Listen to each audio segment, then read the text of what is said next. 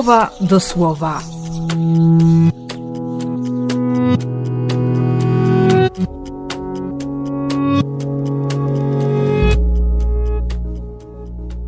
Jedenasty lutego, sobota.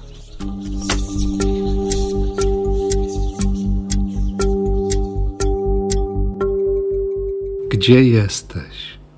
To chyba jedno z najważniejszych pytań, jakie, jakie w ogóle Bóg nam stawia, jakie my mamy sobie postawić. Gdzie jesteś? W jakim miejscu? Kim jesteś? Bo potem już jest coraz trudniej. Dlaczego? Kto ci powiedział? Kto cię tak okłamał? Dlaczego uwierzyłeś? Co się stało? Nie? I później przychodzą konsekwencje. To, co miało być najpiękniejsze, ten najwspanialszy moment przekazania życia, wydania życia na świat, będzie się wiązał z bólem, z jakimś lękiem, z jakimś strachem.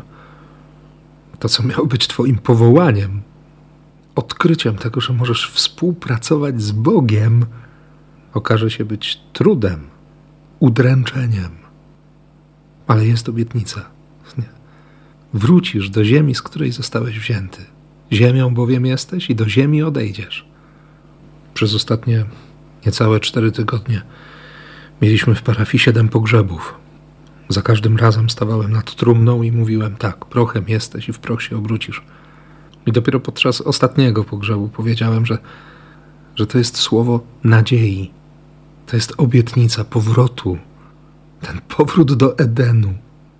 Powrót do rzeczywistości, w której nie ma nieufności, nie ma tego buforu niebezpieczeństwa, który skrzętnie i, i bardzo chętnie, skwapliwie wykorzystuje demon. Przeciwnie, jest pokój, jest wolność, jest przekonanie o tym, że, że to wszystko miało sens, że jest życie.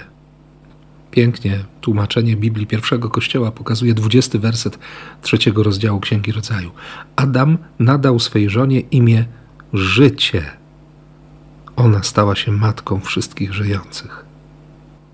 A potem jeszcze ta troska Boga. Czułość nieprawdopodobna. Pan Bóg sporządził Adamowi i jego żonie hitony ze skór, tak ich przyodział. Zadbał o nich, zadbał o nas. Nie? W każdej chwili, w której mówimy: Nie, nie teraz, ja cię nie chcę, on i tak o nas dba. Jak choćby dzisiaj, na początku ósmego rozdziału Ewangelii Marka. Żal mi, żal mi tego ludu. Wziął wspomniane siedem chlebów, po złożeniu ojcu dziękczynienia, dzielił je i podawał uczniom, by przekazywali dalej. Kilkanaście tysięcy osób. Pozostałych ułomków chleba zebrano siedem pełnych koszy. Pełnia łaski, hojność i gest, które przekraczają ludzkie pojęcie. No przecież on taki jest. Taki jest Bóg. Życzę Ci tego przekonania, tego doświadczenia Bożej hojności. I niech Boża troska objawi się w Tobie i przez Ciebie. W imię Ojca i Syna i Ducha Świętego. Amen.